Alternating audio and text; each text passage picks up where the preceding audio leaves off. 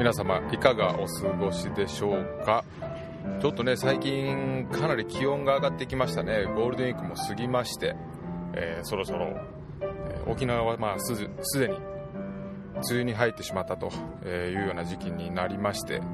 だんだんだんだん本州の方もですね暑くなってまいりました、えーこの時期ですねまだ暑さに体が慣れてないような状態でありますので、まあ、特にねご高齢者の方は体の順応が非常にですね遅いですからちょっと注意しないと少しね暑くなってしまうだけで、えー熱中症などの症状を起こしてしまうと。先日からですね、あのー北海道の方もかなり気温が上がりましてあの北見の方ですかね。あの辺はちょっと盆地になっているところで、えー北海道なのに、まあ、30度を超えてしまうというですね、えー関西よりも暑くなっているような状態になってたということでもちろんね熱中症で、えー搬送されたなどというニュースもねちょこちょこと聞きました、えー昔はねあまり熱中症についてはですね、えニュースになるようなことはなかったですよ。いわゆるま熱射病とかね日射病とか言って言われて、えよくねあの運動会のシーズンとかですねあと高校野球の、シーズンにですね、プラカードを持っている女子高生の方がですね倒れたりするという、まあ、そのような、ね、イメージが強かったんですけど最近やはり、あのよくねニュースになることが多いのですけどもやっぱり一因とあるのは高齢者の方がまあ増えましてでなおかつ独居老人の方がやっぱり、街中で多いということもありクーラーをね家につけてなくてこうマンションの中が蒸し風呂のようになってしまってでその中でまあ熱中症を起こして命を落としてしまうと、まあ、そういうふうなニュースがね、えーよく出てしまうということで、まあ、熱中症の方がすごく、えー注目されているということなんでしょう、えー実はですね、えー私はこの熱中症っていうのはね何人も見たことはあるんですけども、えー例えばですねあの運動の大会ですよね。そういうふうなところに、まあ、トレーナー活動なんかに、えー行ったりするとですね、えー蒸し暑い体育館の中でですね、えートレーニングトレーニングじゃない試合をしたりするわけです。でそのような中で、まあ、蒸し暑い中で、まあえー塩分あと、え水分が不足してですね倒れてしまうというような。まあ、だ大体僕が言ってたのは、え小中学生の、え大会が多かったんですけども、まあ、そういうふうなところで熱中症が、え発症してしまうというようなことが、え結構ありました。ただ自分がねなったことなかったんですけども、え先日ですね初めて、あの熱中症の症状が出ましてですね、えちょっと倒れ込んでしまうという、え事態が起こってしまったんですよ。えーっとですね、今月5月の10 15日だったかな、えー走ってきたんですよね。あのトレイルランの大会がありまして最近ちょこちょこと大会に出るレースに行って、まあ、それを目標にして体作りをしていくというようなことをまあしてるんですけども、えー今回はですね私のふるさとの十津川村の方奈良県十津川村なんですけどもそちらの方で、えー十津川、えートレイルラン戸塚トレイルラン2016これね3回目の大会なんですけども、まあこのような催し物が行われたんですよ。でまあ地元ということもありですね、まあ、自分も最近こう走ってるということもありですね、えー田舎の人も全然あの大会に出場していないのでちょっと地元の人が行ってみるのも面白いんじゃないかなと思ってですね、えーエントリーしてその大会に出場してまいりました。まあ、コースはですね一度ね、えー15日でしたから、まあ、あの5月の頭にですね2週間ほど前に大会の2週間ほど前に、えー一応下見はしておりました、えー下見をしないとですね、えーちょっとこうかなり危ないコースだということを聞いておりましたので、まあ、大体地元民ですから道は知っておったんですけども実際に行ったことがない道っていうのが結構ありましたので、えー半分だけですね後半の部分にきついセクションがありますので、えーそちらの方だけちょっと下見に行ってきたんですね。でまあ大体半分ぐらい走ってですねまあ大丈夫だろうと。なんとかなんとか完走はできるだろうなという気持ちでおったんですね。でまあ当日コースをまあ一応走ってみたんですよ。まあそのちょっとしたレビューも含めてですね。お話ししたいと思いますでこのコースはですね、えー、全長が距離が35キロ35キロのコースでで累積標高まあ、獲得標高っていうんですかね、これがね、3000メートルですか、あるんですよ。結構ね、こう、アップダウンのきつい、えー、コース設定となっております。で、まあ、一番ね、あのー、注目すべきところはですね、え、前半とですね、あと後半にかけてですね、えー、走れるコースがないというところら辺なんですよ。ちょっとね、あの尾根ですよね。尾根の部分が狭くて崖になっているようなところもありのですね、あと後半の上りはですね、えー、道がないという感じでしたね。一応案内表示はあるんですけども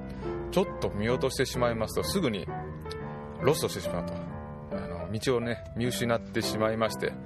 えー、迷ってしまうと、え今回もですね何人か、えー、道を迷ったという方がいらっしゃいました。かなりね分かりづらい部分はあるんですよ。これ下見をしておればもしくは、え前回前々回走っておればえー、見逃すことはないとは思うんですけども、まあ、やはり初めて参加っていう方が結構いらっしゃったみたいで、えー、道をロストしてしまうという方も結構、えー、いらっしゃったみたいですね。でまあ、あの幸いまあ怪我人はなく無事に終わったわけですけども、まあ、そのぐらいちょっと、まあ、怪我もしそうな、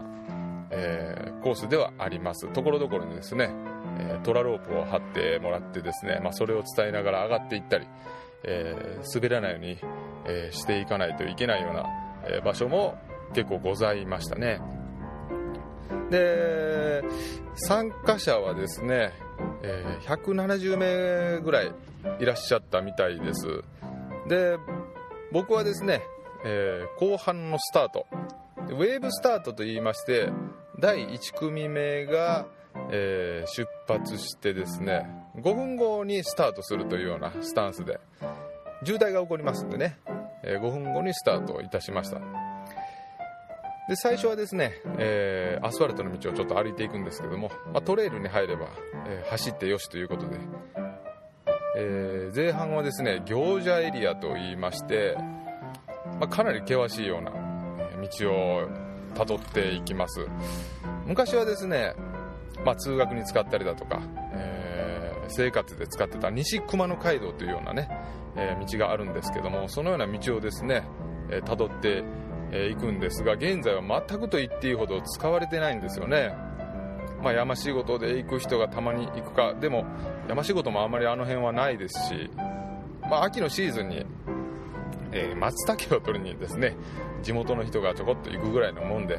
まあ道は荒れ放題ですわ。木が倒れておったりとか、枝がもうたくさん落ちててですね、走ろうと思ってもなかなか走れないような、え場所になっております。まあ、途中ですね、えー、開けた場所があってすごい景色のいいところなんかあり、まあ、前半はねそんなにまだ体力使ってませんのでなんとかなんとかあのいけるんですね。でそれからまた一旦アスファルトの道に出ましてトンネルをくぐってですね第一チェックポイントというところが、え、十津川村の玉貝島というところに、えー、河合神社という神社があるんですけどね。そこに公衆トイレがありましてちょっと広いスペースがあって、まあ、映像を設けているというような形でございました。でその後ですね中盤はですね、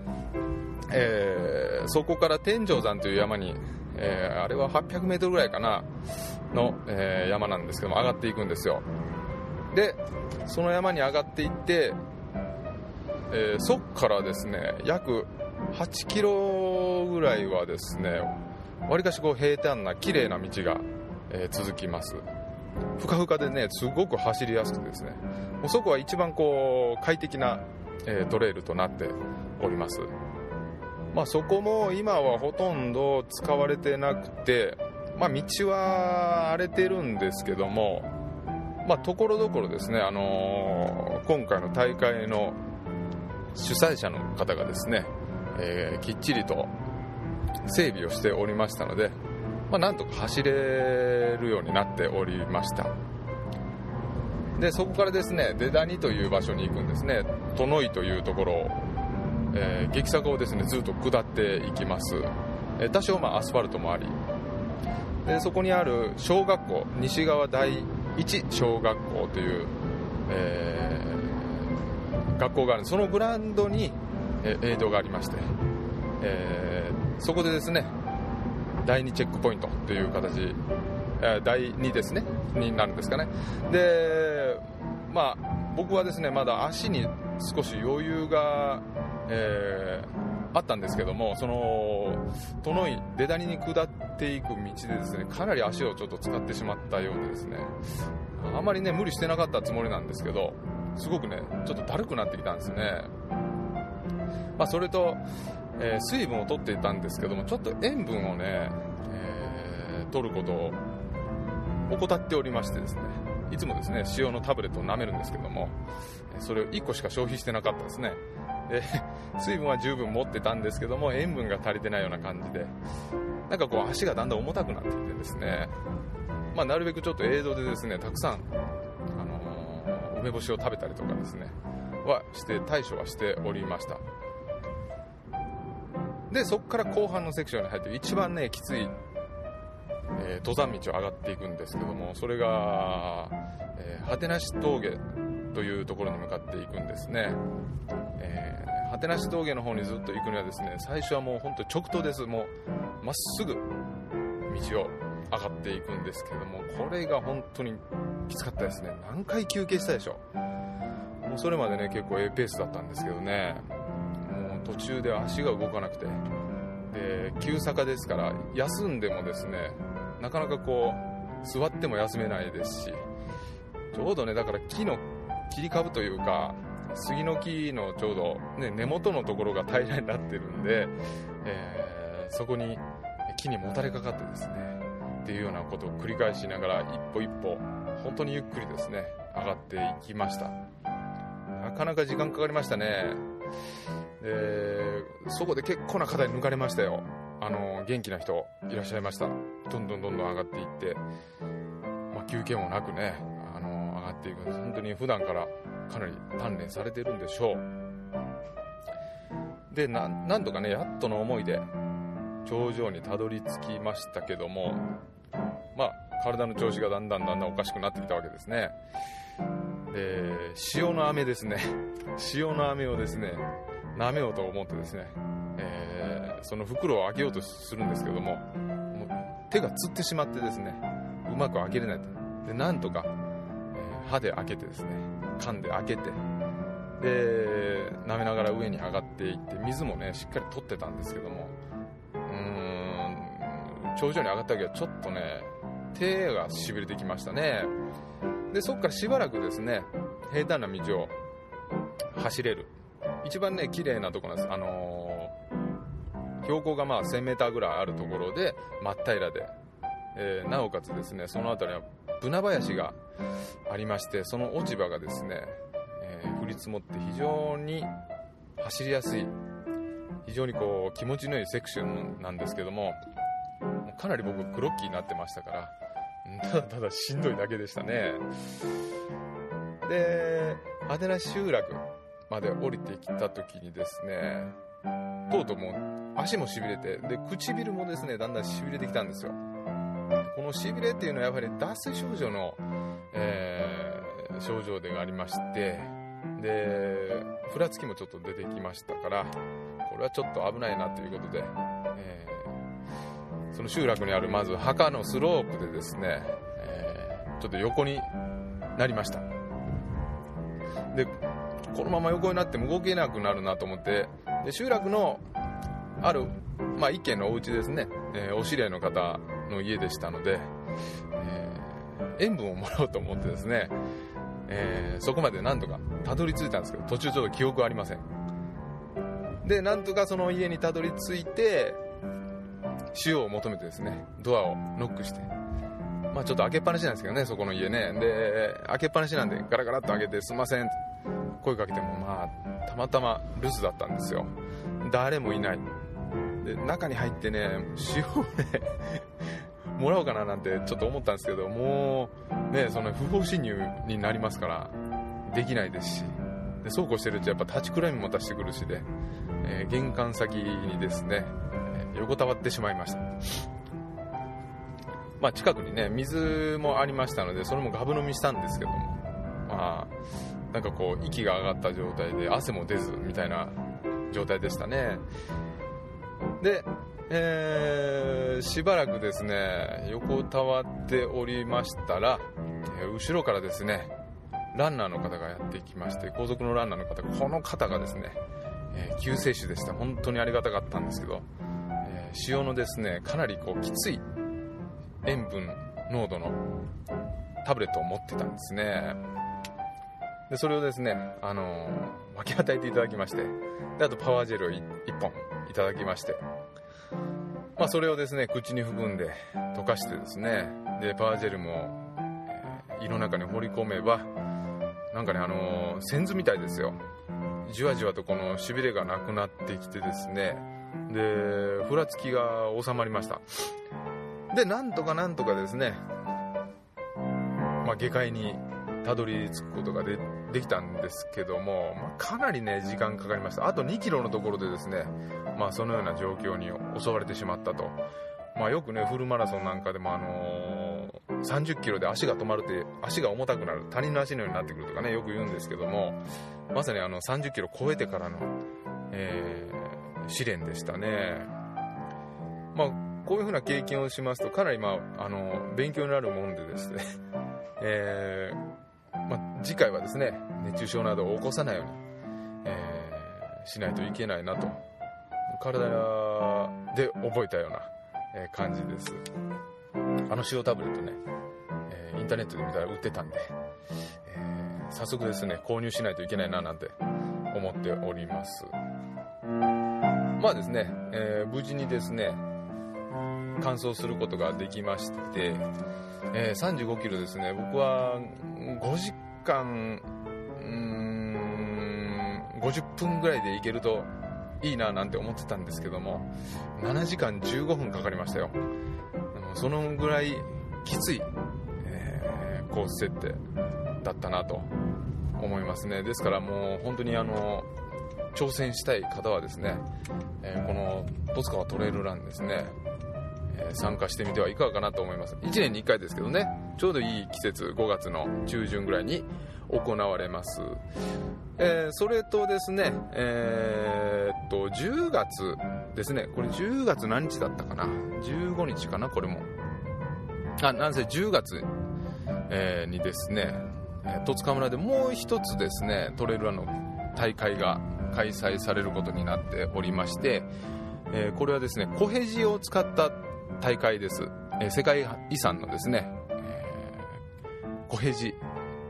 そちらの方を使った大会でして、えー、距離はですね、えー、2種類ほど、えー、用意されているようですね。ちょっと手元に確かチラシがあったんですがああったあったあった。あったごめんなさい。10月16日ですわ。で受付が10月15日の土曜日と。で日曜日に大会が行われるということですね。でコースはですね今回、えー、出発した戸塚温泉のスバルの里というところなんですけども、えー、こちらがスタートゴールになります。えー、駐車場もですね完備されておりまして広い広場があり、えー、なおかつですね走り終わった後には温泉に入れるというなかなかこういい場所がスタートゴール地点となっておりますね。でコース今回ですね2コース、えー、設定されておりましてえー、おばこコースおばこ岳というね、えー、高い山があるんですけど、えー、そちらを往復するコースが53キロ。でもう一つですね新設されたコースが三浦コースといいまして、えー、おばこ岳に登る手前ですねそちらの方で折り返しの、えー、コースとなっておるのが34キロ。これ新設されましたね、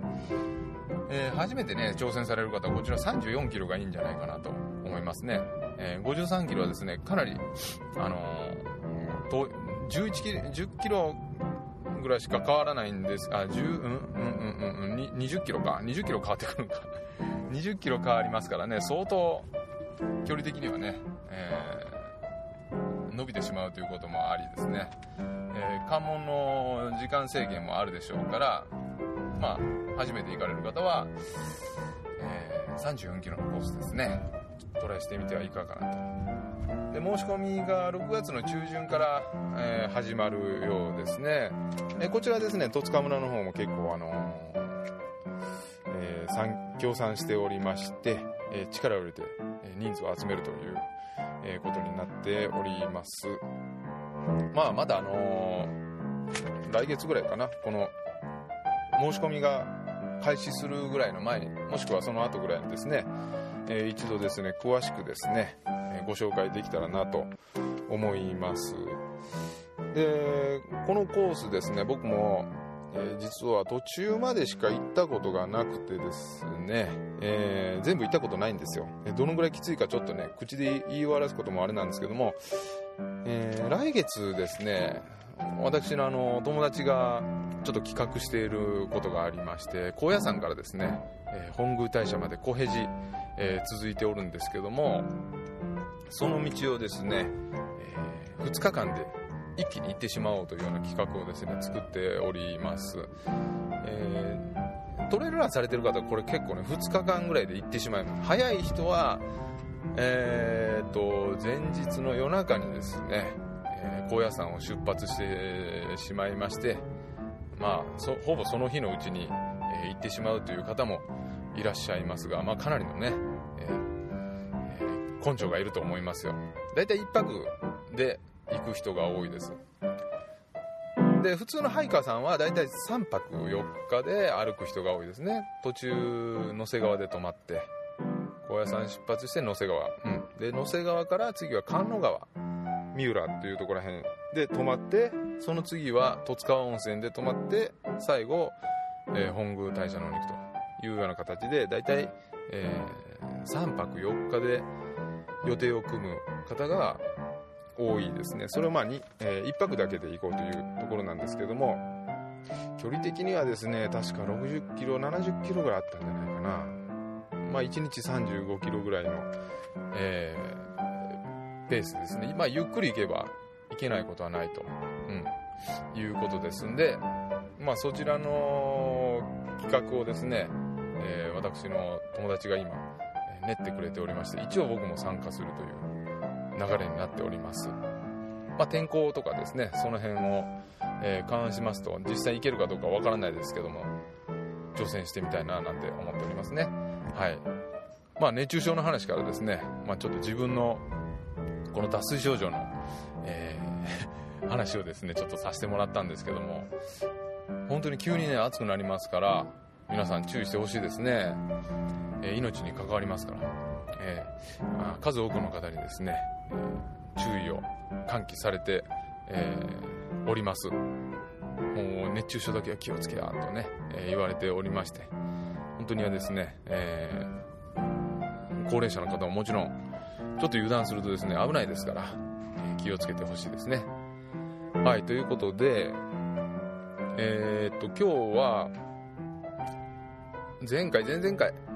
かな、足のシリーズをずっとまあやりますということで、えー、話をしておったんですけども、ちょっとまあ、話が飛んでおりまして、今日は、足の裏の痛みですね。足の裏に起こる痛みを、ちょっとクローズアップして、えー、一つですね、まあ、有名な疾患というか、えー、がございますのでそちらの方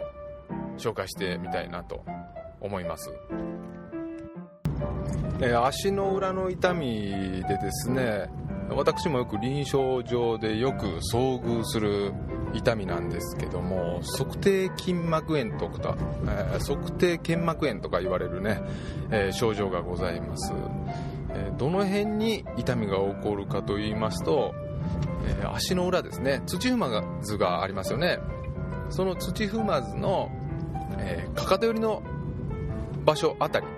もしくは土踏まずの真ん中あたりまでですね痛みが、え伝わってくることも、えございます。少しねあの土踏まずですから足の裏のですね、えー、若干内側側内側え、ということになってきますね。その辺りにまあ痛みが、え、起こってくると。でよく言われる症状はですね朝起きて最初の一歩がまず痛いと、まあ、要するに体重がぐっとかかった瞬間ですよね。じっとしててでさあ動こうかと。で体重をぐっとかけた瞬間にですねいてとなると、えー、いうような症状を、えー、訴えられる方が多いですね。で、まあ、どこにまあ痛みがあるのか、まあ、それをですね、えー、きっちりと探っていかないといけないんですけども、まあ、ほとんどの場合は先ほど言ったように小骨、えー、かかとの骨ですね。の付け根の辺りに、えー、押さえるとですねこう痛っとこうなるようなピンポイントで痛みが出るような場所が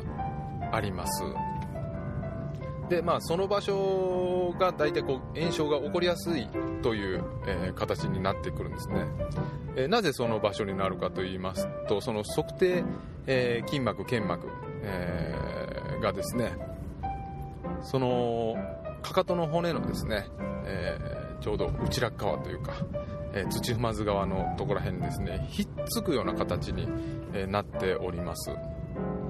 ひっついてるんですね。でそのひっつく場所というのはですねやはり体重をかけたりとかですねあと運動スポーツ、えー、などでですね負荷を繰り返しかかる負荷ですね。そのようなものが加わってくるとまあ少しこう引っ張られてちょっとした傷がついて、えー、という形で、えー、そこに炎症が起こってしまうということになります。で、まあ、どのような方に多いかと言いますと、まあ、運動される方、走る、えー、かなりハードにね、運動したりとかですね、えー、長距離を走ったりとかですね、え私のようにですね、長い距離を走ったりするような、え人にもですね、結構多く起こるのと、それと、割と特徴的なのが、まあ、若い人にもそれはもちろん起こるんですけども、え40、50代ぐらいの方ですね、えが、結構後発年齢というふうにされております。まあ、なぜかと言いますと、体重がね、えー、徐々にま増えてきまして、なおかつ40、50になってきますとですね、え、その腱の部分がこうひっついてる部分とかですね、やっぱこうひび割れが入ってくるようにですね、だんだん劣化が始まってくるんですよね。まあ、そのような劣化が元になって、なおかつ、えー、体重が増えたりとか、え急に運動したりとかですね、あと体の柔軟性が落ちてきたりすることによって、まあ、その腱のひっついてる場所に、えー、過度の負荷がかかってですね炎症を起こしてしまうと、えー、しかもですねやはりあのー、繰り返される、まあ、負荷がですね、えあるものですからなかなか治りにくいような状況になってしまうんですよね。ですからえ、治療としてはですねその負荷をですねやはり取り除いていかないとなかなか難しいという形になります、え、先日ですね僕が1人見てた方もですね、えー、かなり足の、えその場所に痛みが起こっておりまして、えいろいろね治療をま施しておれば治ってしまいましたけどねどうでしょう。けど、えちょっと時間かかりましたね。で中にはですね難治性のものもありますね。かなり治らない。もう全然治らない。という方もいらっしゃいます。まあ運動してる方とかですね、えー、運動をね休めない方とか、まあ、そういう風な方いろんなまあ状況があるんでしょうけども、えー、病院に行ってですよ注射を打ったりもするんですね。これ手術と言ってもですねなかなかないんですよね。あのーないことはないらしいですけどほとんど施すことはないらしいです、まあ、基本的には、えー、保存療法でこれ良くなりますので、手術をすることはもうほとんどありません。ないことはないんですよ。まあただねあのー、なかなかこう治らない人が中にいますので半年以上ですね治療をしてもなかなか治らない、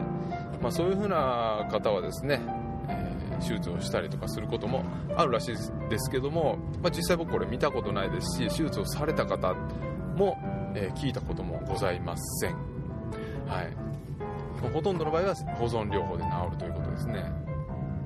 で保存療法の、まあ、一番の、えー、いい方法というか、えー、一番勧められるのはまず指導されるのが、えー、ストレッチ体操ですね。ストレッチをやりなさいというふうなことを言われます。でストレッチはですね、えー、足の裏にひっついてる、えー、筋膜腱膜になってきますんで指をですね反らしてしかもですね自分で反らすんじゃなくてあ自分で反らすというのはこの力を入れて反らすのではなくて自分の手でですね指を起こすような形ですね。そのようにして足の裏の筋肉腱をですねじわーっと伸ばしてあげるというようなことをします。あぐらをかいた状態でできますよね。それをしっかりすることによって、まあ、足の裏のですね柔軟性をまあ持たせてあげるというような形をとってあげる。でなおかつストレッチをかけてゆっくり戻すことによって、まあ、血流循環を良くして治癒力を高めてあげるような作用があるというとこらへんですね。でまあスポーツをされる方とかにも多いということを言いましたけども、えーとこの足のアーチですよね。足の裏のアーチ。土踏まずがすごく高いハイアーチの人もあれば、まあ、扁平足アーチの低い人もいるんですけども、まあ、双方これ良くないと言われておりますね。程よい形がいいと言われてるんですけども、まあ、これはですねもうなかなかもう1回アライメントが崩れてしまいますと元に戻ることは、まあ、ありませんのでですから、えー、足の裏の筋肉をですね、まあ、痛みが減ってくると同時に鍛えていったりあとは予防のえー、テーピングですよね。もちろん痛くなった時にもあのちょっと硬めのテープをですね巻きつけてですねそこに負荷のかからないようにすると案外楽になったりはするんです、まあ、ただ自分で巻くのは結構大変ですしね、まあ、ということで、まあ、再発も含めて、えー、アーチをちょっと保つようなテーピングをですね、まあ、簡単なやり方でちょっとやっていただいたりするようなこともございますね。あとはま測定板を入れたりすると、まあ、アーチをちょっと助けてあげたりするようなことですね。をしたりもします。で、まあ、その場所だけにですね痛みの起こってる場所だけに注目するというのもまあ良くなくてですねやはりその体の柔軟性ですね。他の場所の柔軟性はどうなのかというようなところら辺もやっぱ見とかないといけないですね。まあ、例えば、あの骨盤のね動きが悪くなったりとか、えー、腰がやはりこう曲がって腰痛を持っているとかですね。他のハムストリングス足の、えー、裏側の、ね、筋肉が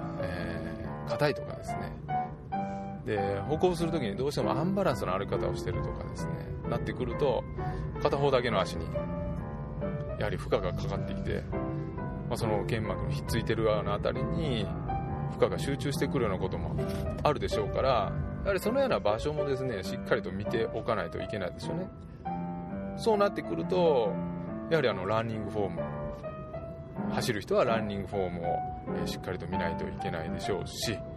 あとはそうですね、えー、体重の増えてる方は、減らさないといけないでしょうしで体の硬い場所があるんであれば、そこをですねしっかりと緩めてあげてですねまたは、えー、痛みを取ってあげることによってですね、えー、正常な動きに持っていくというようなことをやってあげると、まあえー、治療効果が出てくるという形になってきます。あと靴大事ですね。靴をですね、えー、革靴をですね、あのー、履いて結構うろうろされる方いらっしゃいますね、あのー、営業なんかで結構もう革靴で、え硬い足の底、あのー、インソールですか。インソールが入ってないような硬い靴をですね履いてですねあちこちこう歩き回って、えー、なおかつ運動不足の方ってなってくるとやっぱリスクが高まってきます。結構革靴を履いて営業してる方っていうのはあのー、僕病院勤めしてる時は結構見ることが多かったですね。はい。でまあ治療法はですね、えー、ストレッチを今ちょっと言ったんですけれどもそれとですね、えー、難治性の場合これなかなかね注射を打っても治らないと。もう全然治ってこない、えー、続けてですね6ヶ月ほどですね、えー、治療を続けても良くならないような方はですねこれはちょっと病院になるんですけども、え、衝撃波を与える。治療法があるということですね。これね、あのー、日本ではこれ導入されたのは最近なんですかね。えっ、とね面白い名前がついておりまして。面白いというか、あのー、ドイツのですね医療機器メーカーが開発した、え、機械なんですけどもよくあの人形石をですね衝撃波を与えて割ったりするようなまあ、そのような機械聞いたことないですかね。結石を、えー、衝撃波で割るという、まあ、そのような 機械がございます。でそれを使ってですね、えー、足のその測定腱膜炎の起こってるところに割とこう緩い衝撃波を与えて、まあ、痛みを取ってしまうと。そのメカニズムはですねいろいろこう言われてるんですけどもとにかくま効果があるようででしてえー、そのような機械をですね導入している、えー、そのような病院がございます。えっ、ー、とですねこれ2000何、えーと、2002年か2012年かな？の時点ではですねまだねあんまりね日本に入ってきてなかったんですけども今はどうでしょう？結構置いてるとこはあるんじゃないですかね、えー、ちょっと調べてみるとあの大阪の方でも、えー、そのような機械を置いているというところございました。えー、っとですね、これの名前はですね、えー、ちょっと待ってくださいね。えー、とこれはですねドイツのですねドルニエメドテックシステムズという、えー、会社が、えー、あるらしいんですけどね、えー、これの作った、え、対外衝撃波疼痛治療装置と言われる、え、ものですね、え、ドルニエ、えー、エイポスウルトラというような、え、装置があるそうなんです。僕は実際に見たことあります。写真はね見たことあるんですけども、えー、そんなに大きな機械ではなくてなんか大きな装置に入るわけでもなくて、えー、うつ伏せ寝っ転がってそのかかとのところに、えー、その装置を、あのー、ひっつけてですね。で照射するポイントを決めて、まあ、衝撃波を送るというような、えー、まあ、もちろんね麻酔もいらないですし最初はちょっと痛みを伴うらしいんですけど麻酔がいらないのとそれでまあ傷がつかない。あとは、えー、っとですね効果効果が結構あるということですね、まあ、その諸説ありましてあの痛みの取れる原因っていうのは、えー、よう分かってないんですみたいなんですけどもなんかその自由神経終末ですかねその痛みを感じる神経のえー、センサーがあるんですけどもそこら辺をですねその衝撃波によって変性させることができるのではないかなどとね、えー、言われております、えー、一発で効果出る方もいらっしゃれば、えー、何回かすると効果が出るというような方もいらっしゃるみたいで、えー、保険適用になっておるんですけども1回のですね、えー、施術料が保険適用になってるんだけども僕がちょっと見たところでは3割負担では1万5000円ぐらいかかるのかな。うん、えー、そのような、ことになっておりましたちょっとね詳しいこと、え、その辺ちゃんと調べてないんであれなんですけども。あのネット情報だけでの話ですけどね、えー、最近はあちこちでそういう風な機械を入れている病院もあるようですからもしですね、えー、足の甲の裏の痛みで悩んでおりましてなかなかこう治らない。半年経っても治らないような、えー、方はですねなるべくですね、え、まあ、そのような病院を探していただくっていうのも、え、必要になってくるんじゃないかと。思いますね。本当にもう長期間ですねあの苦痛に悩まされてますと他のところがやっぱり悪くなってくると思いますから、えー、そのような治療を駆使してですねなるべく早く。で痛みが出た時もですねなるべく早く保存療法を開始するべきだと思います、えー、我慢してですね、運動を続けたりとかですね何の指導もなしに勝手に良くなるだろうと思っていてもなかなか良くならないということが、えー、ありますからまあ早く良くなればラッキーなんですけども慢性的になってしまいますと、やはりこう治りも悪くなってくるということですので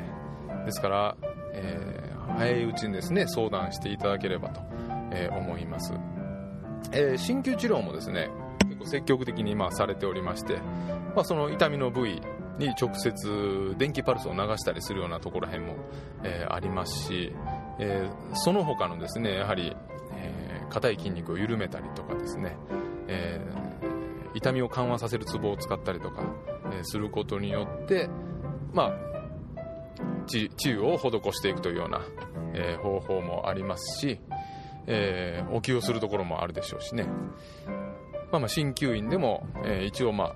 このような病態を見ることはございます。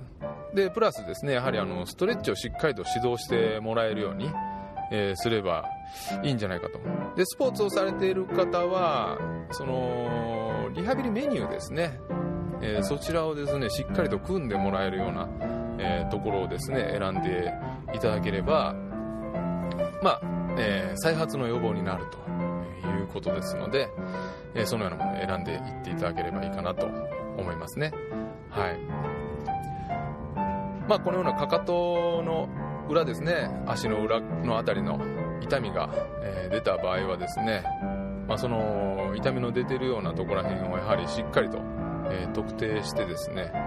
えー、治療をですね、やはり施した方がいいと思いますので、まあ、悩んでる方は早めに相談した方がいいかなと、え思います。ということですね。えー、っとですね、今日はですね、えー、熱中症の話からこの足の裏の話ざっとちょっとさせていただいたんですけども、えー、足の裏の、ん、ちょっとこの詳しいことはですねもう少しブログの方で、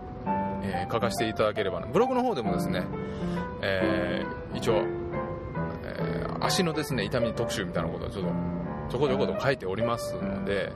まあ、そちらの方もですねまた覗いていただければなと思います。えー、次回はですねまだ何もちょっと決めてないんですけども、えー、時間があればまた、え収録の方したいと思いますのでまた聞いていただければなと思います。それでは皆様さようなら。